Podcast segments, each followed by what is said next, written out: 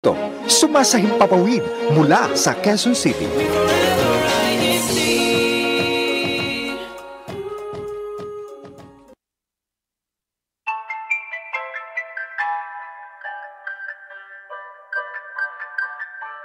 Paano dapat isagawa ang paglilingkod sa Panginoong Diyos? Aling aral ang dapat sundin at sampalatayanan sa ikapagtatamo ng buhay na walang hanggan? Upang ating matiyak ang kasagutan, suriin natin.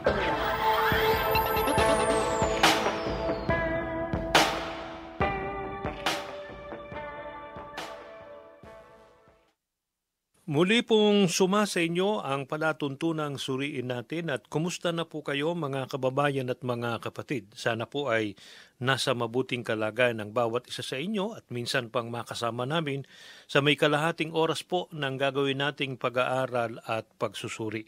Ako po ang kapatid na Israel Solano at muli makakasama po natin ang kapatid na Gerson Nonato. Salamat po kapatid na Israel. Muli po sa mga kababayan at mga tagapakinig natin ay inaanyayahan po namin kayo na samahan po ninyo kami sa gagawin nating pagsusuri ng mga aral ng Diyos na nakasulat sa Biblia. Sa pagkakataon pong ito, ang atin pong pag-aaralan at susuriin ay ang itinatanong po ng iba sa amin. Ito po ay ang ukol sa sinasampalatayanan ng Iglesia ni Kristo na ikalawang pagparito po ng ating Panginoong Heso Kristo. Ang kanilang tinatanong at sinasabi, gaano raw katotoo ang ating sinasampalatayanan at itinuturo na ang ating Panginoong Heso Kristo ay muling paririto.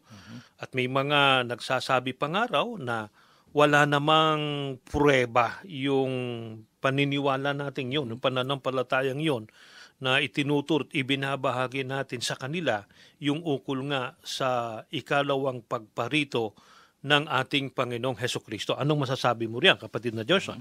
Bago po nating simulan ang ating pag-aaral o pagsusuri ay nais po nating ipagpauna na hindi po natin sariling aral o imbentong aral ang maririnig po nila na muling pagparito ng ating Panginoong Kristo. Ang ating pong sinasampalatayanan ukol sa muling pagparito ng Panginoong Kristo ay mga aral ng Diyos na nakasulat po sa Biblia.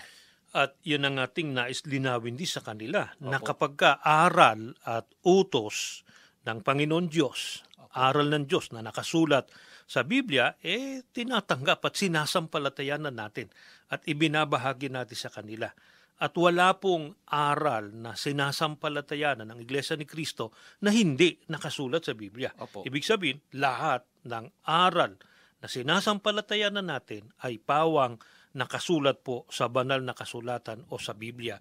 Kaya dapat nating paniwalaan. At Tama yan, po. ang suriin natin at ipaglingkod natin sa kanila, Opo. lalo na yung tungkol nga sa ikalawang pagparito ng ating Panginoong Heso Kristo. Ang Opo. una nating itanong, kapatid na Gerson, mula sa mga banal na kasulatan, bakit ba dapat paniwalaan na muling paririto ang ating Panginoong Heso Kristo? Ganito po ang itinuturo ng Biblia sa 1.14.2 hanggang 3.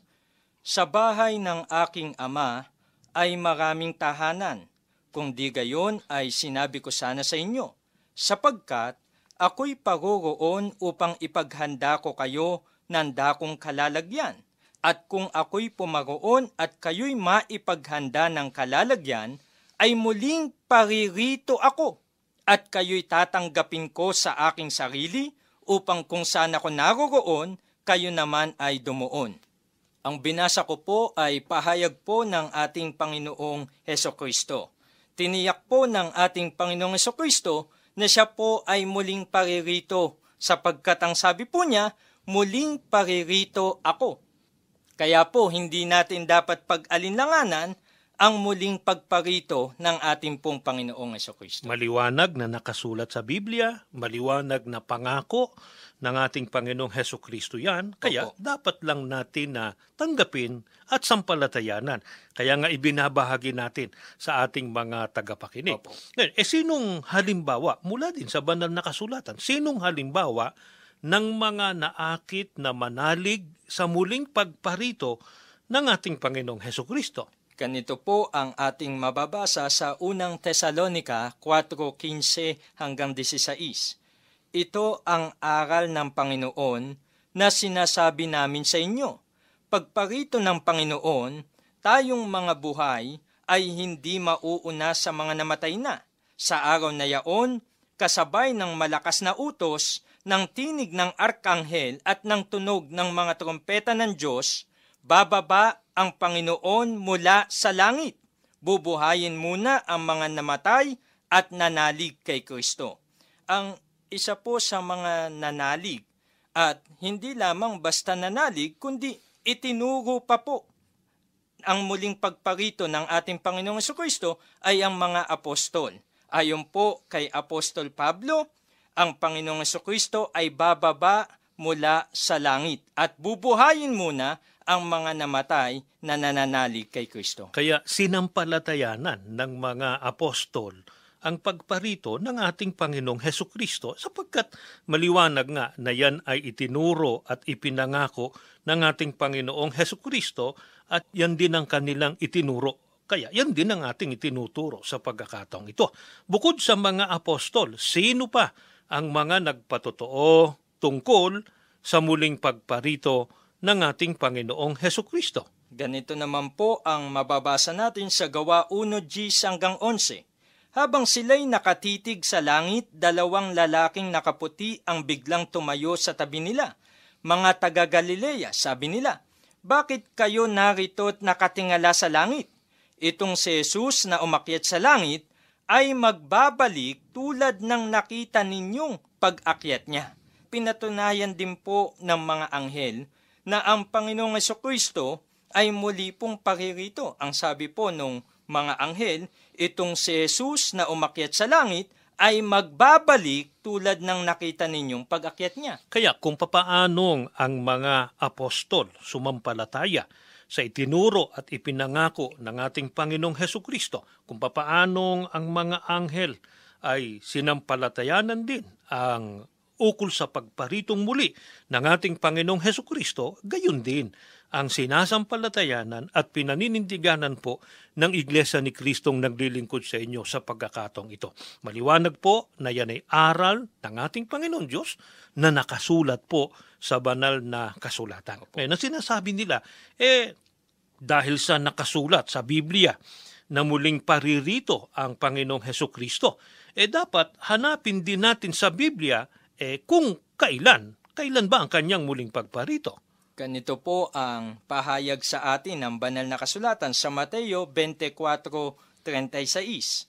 Ngunit walang nakaaalam ng araw at oras ng pagsapit niyaon, kahit ang mga anghel sa langit o ang anak man, ang ama lamang ang nakakaalam nito.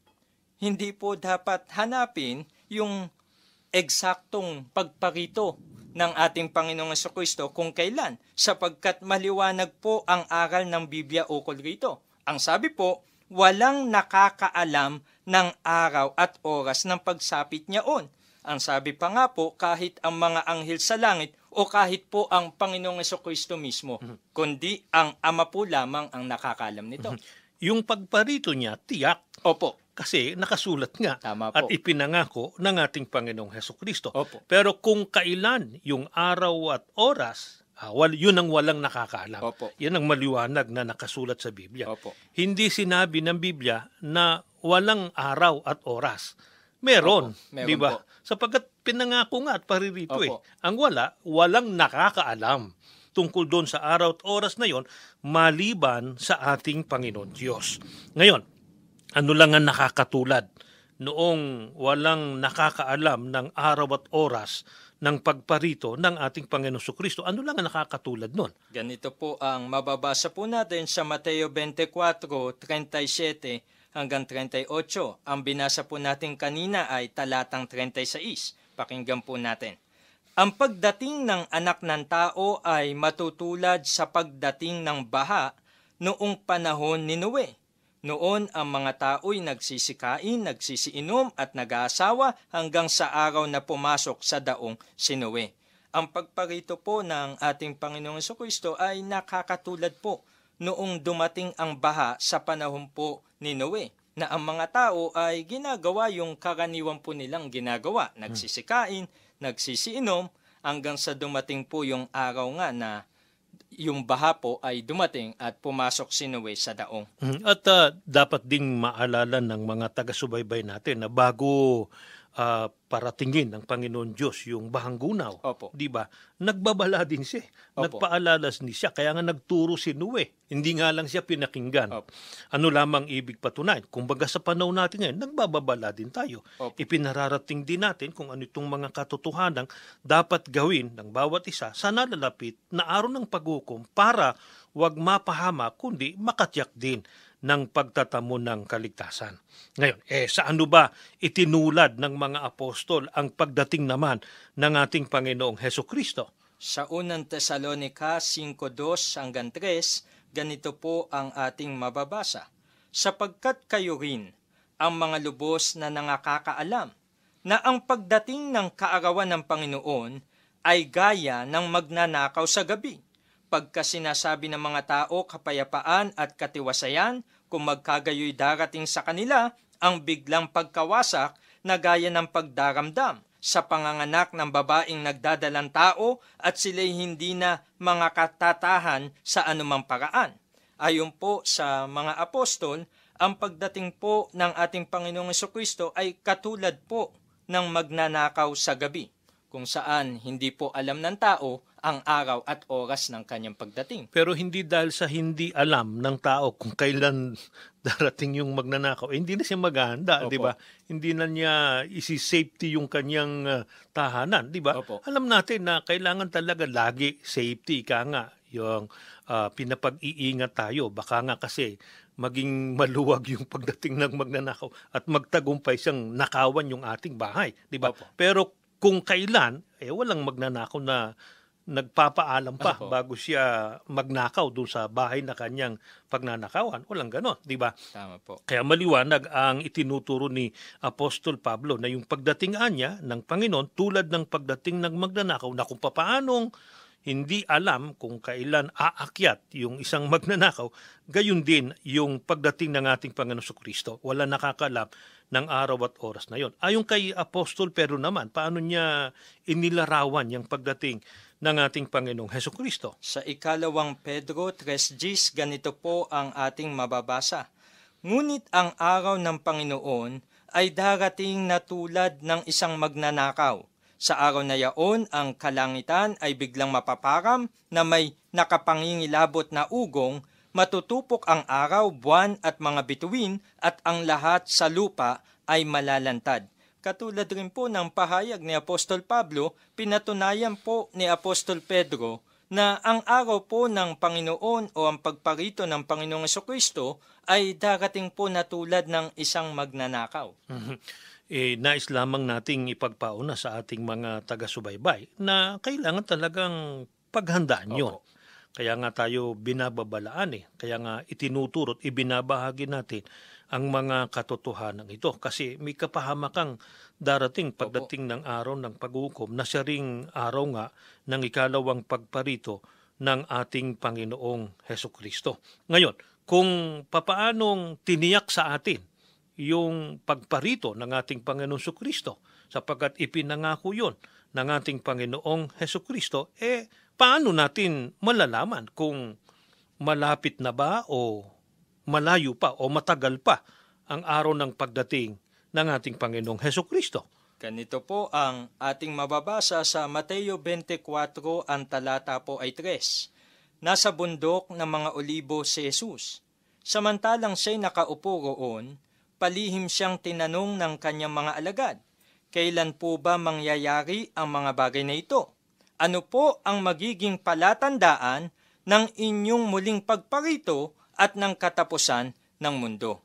Sa binasa po natin, ang binasa po natin ay tagpo kung saan po ang Panginoong Kristo ay naririto pa sa lupa at tinanong sa kanya ng mga alagad kung kailan ang kanyang magiging muling pagparito o ang katapusan ng mundo. Mhm. Humingi ng palatandaan Opo. ang mga alagad sa ating Panginoong Heso Kristo kung malapit na ang kanyang pagparito, di ba? Opo. Eh, yan pang isa sa katunayan na talagang Muling muling paririto. di ba? Ang ating Panginoong Heso Kristo. Noon pa man pala, eh, tinanong na yan ng mga alagad at hindi lang yun, pati nga yung mga palatandaan kung malapit na nga ang kanyang pagparito. Opo. Eh ano ang isinagot ng ating Panginoong Heso Kristo sa kanilang itinatanong? Ang binasa po natin kanina ay talatang 3, ang sagot po ay nasa talatang 33. Ganito po mababasa natin. Gayon din naman, kapag nakita ninyo ang lahat ng ito, malalaman ninyong malapit na ang panahon ng pagparito niya magsisimula na. Kung napansin po ng ating mga tagapakinig ay wala pong sinabing eksaktong petsa ang ating Panginoong Kristo kung kailan po siya paririto sapagkat kanina nga po ay ipinagpauna na po sa mga unang talatang binasa natin na kahit po ang Panginoong Kristo ay hindi niya alam kung kailan po ang eksaktong petsa o panahon na siya po'y paririto. Subalit, nagbigay po siya ng palatandaan kapag malapit na siyang pumarito. Ang sabi po niya, kapag nakita ninyo ang lahat ng ito, malalaman ninyong malapit na ang panahon ng pagparito niya. Ano yung mga palatandaan na yon na ibinigay ng ating Panginoong Heso Kristo, kapatid na Jason? Dito po sa mga talatang 6 hanggang 8 at 12, ganito po ang pahayag ng Panginoong Kristo. Makaririnig kayo ng alingaungaw ng labanan at mga balita tungkol sa digmaan. Huwag kayong mababagabag. Dapat mangyari ang mga ito, ngunit hindi pa ito ang wakas, sapagkat makikibaka ang bansa laban sa kapwa bansa at ang kaharian sa kapwa kaharian. Magkakagutom at lilindol sa iba't ibang dako, ang lahat ng ito'y pasimula pa lamang ng mga paghihirap. Ang kasama ay lalaganap, anupat man lalamig ang pag-ibig ng marami. Inisa-isa po ng ating Panginoong Kristo ang mga magaganap na bilang palatandaan po na malapit na siyang pumarito. Ayon po sa ating Panginoong Kristo, makakarinig tayo ng mga labanan at mga balita ukol sa labanan. Kaharian laban sa kaharian, bansa laban sa bansa, at gayon din may magaganap po na taggutom, lilindol sa iba't ibang dako, pasimula ng kahirapan at ang pag-ibig ng marami ay manlalamig. Mhm. Kung napansin ng ating mga taga-subaybay, ang mga binabanggit dyan, eh yung mga digmaang nangyari. Yung una't pangalawang digmaang pandaigdig, di ba? Opo. Pagkatapos patuloy pa rin ang mga digmaan ngayon, kaguluhan sa iba't ibang mga dako. At yung mga kalamidad, patindi Opo. ng patindi, ang iba't ibang mga kalamidad na nangyayari po at nararanasan ng tao. Nang lahat ng yan, pati na yung paglaganap ng kasamaan, paglaganap ng kahirapan, eh lahat po ng yan, mga palatandaan na malapit na po ang muling pagparito ng ating Panginoong Heso Kristo. Natupad at patuloy pang natutupad ang mga palatandaang ibinigay ng ating Panginoong Heso Kristo na nangangahulugan lamang po na malapit na ang kanyang ikalawang pagparito o ang araw po ng paghuhukom. Ngayon, eh sapat na bang nalaman natin na meron talagang araw ng paghukom ng ikalawang pagparito ng ating Panginoong Heso Kristo? Ano ang dapat nating gawin? Sino ang magiging mapalad dyan sa ikalawang pagparito ng ating Panginoong Heso Kristo? Dito po sa unang Tesalonika 5.4 hanggang 5, ganito po ang pahayag sa atin ng Apostol Pablo. Ngunit hindi kayo nabubuhay sa kadiliman mga kapatid, kaya't hindi kayo mabibigla sa araw na yaon na darating na parang magnanakaw. Kayong lahat ay kabilang sa panig ng kaliwanagan, sa panig ng araw, hindi sa panig ng kadiliman o ng gabi. Ang ayon po sa Apostol Pablo, mayroon pong mga tao na hindi mabibigla sa pagdating ng araw ng ating Panginoong Kristo sapagkat sila po anya ay nasa kaliwanagan. Kaya bago pa man dumating ang ikalawang pagparito ng ating Panginoong Heso Kristo, eh dapat na pong matiyak ng tao na siya'y nasa liwanag upang maging mapalad siya. Opo. Ang nasa kadiliman kasi, yun naman ang magiging sawimpalad sa araw na yon. Opo. Eh, piliin na natin yung maging mapalad, Opo. huwag yung sawimpalad. Kaya kailangan po, ngayon pa lang, matyak na nating naroon tayo sa hanay ng binabanggit po ni Apostol Pablo na mga taong nasa liwanag. Yan ngayon ang ating alamin. Eh, sino kaya ang tinutukoy na mga taong nasa liwanag at wala na sila sa kadiliman? Lahat kaya ng mga naghihintay sa ikalawang pagparito ng ating Panginoong Heso Kristo ay totoong mga nasa liwanag? Kaya lahat ng naghihintay, sabi ng iba, eh magiging mapalad pagdating ng araw ng paghuhukom. Totoo ba yung paniniwalang yon? Ganito po ang itinuturo ng banal na kasulatan sa Kolosas 1:13 hanggang 14 na siyang nagligtas sa atin sa kapangyarihan ng kadiliman at naglipat sa atin sa kaharian ng anak ng kanyang pag-ibig na siyang kinagoroonan ng ating katubusan na siyang kapatawaran ng mga kasalanan. Tinukoy po ni Apostol Pablo kung sino po yung iniligtas mula po sa kapangyarihan ng kadiliman. Sila po yung inilipat sa kaharian ng anak o ng ating Panginoong Heso Kristo. Na ang palatandaan po kung alin yun, ang sabi po ni Apostol Pablo, kinagoroonan ng katubusan na siyang kapatawaran ng mga kasalanan. Yun yung mga nasa liwanag na. Opo. Eh, eh, nilipat na nga eh. Mula Nasa- sa kadiliman, Opo. dinala sa kaliwanagan.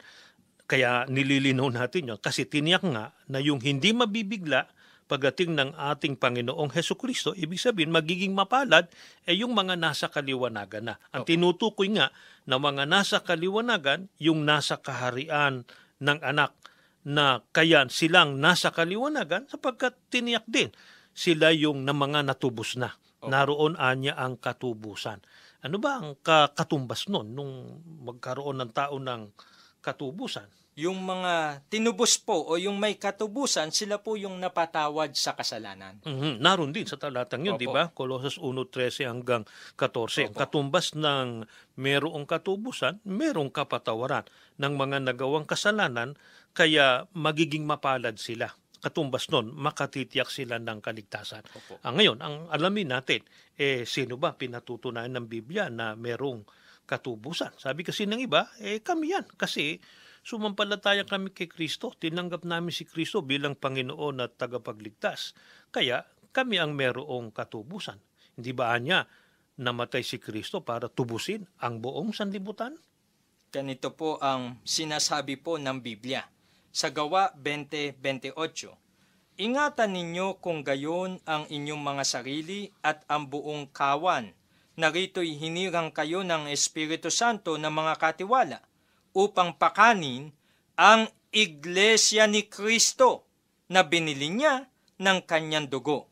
Tiniyak po ng banal na kasulatan kung sino po ang tinubos, ang binili ng dugo ng ating Panginoong Heso Kristo. Ang sabi po ni Apostol Pablo, ang Iglesia ni Kristo. Kaya pinatutunayan lamang po na napakahalaga ng Iglesia ni Kristo. Kailangan-kailangan ito ng tao para malagay siya sa kaliwanagan.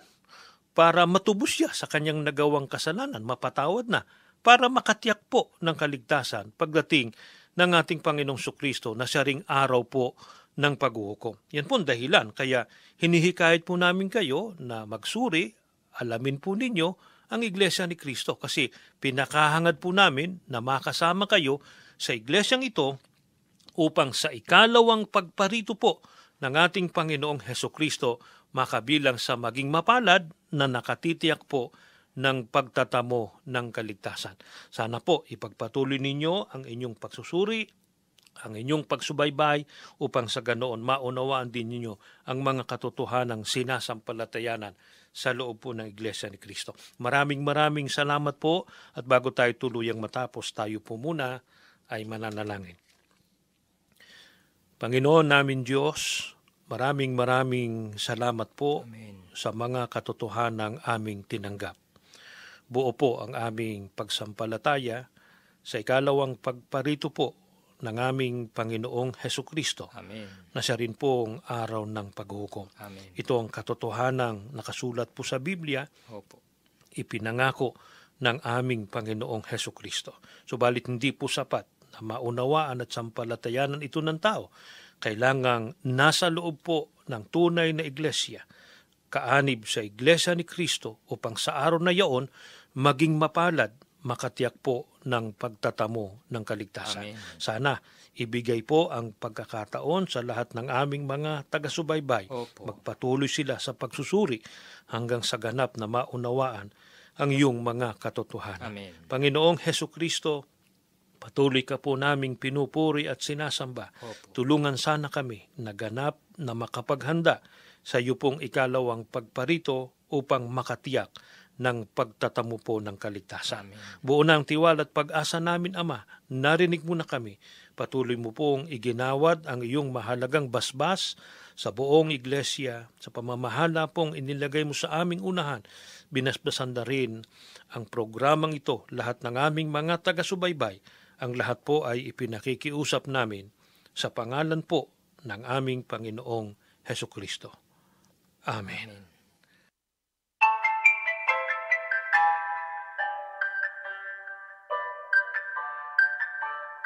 Para sa inyong mga katanungan, tumawag sa telepono bilang 720-1954. Mag-text sa 0925-393-6954. O kaya ay sumulat sa Suriin Natin, Office of Radio Evangelism, Iglesia ni Cristo Central Office, Number 1 Central Avenue, New Era, Quezon City. Maaari din po kayong mag-email sa incradio954 at gmail.com. Maraming salamat po.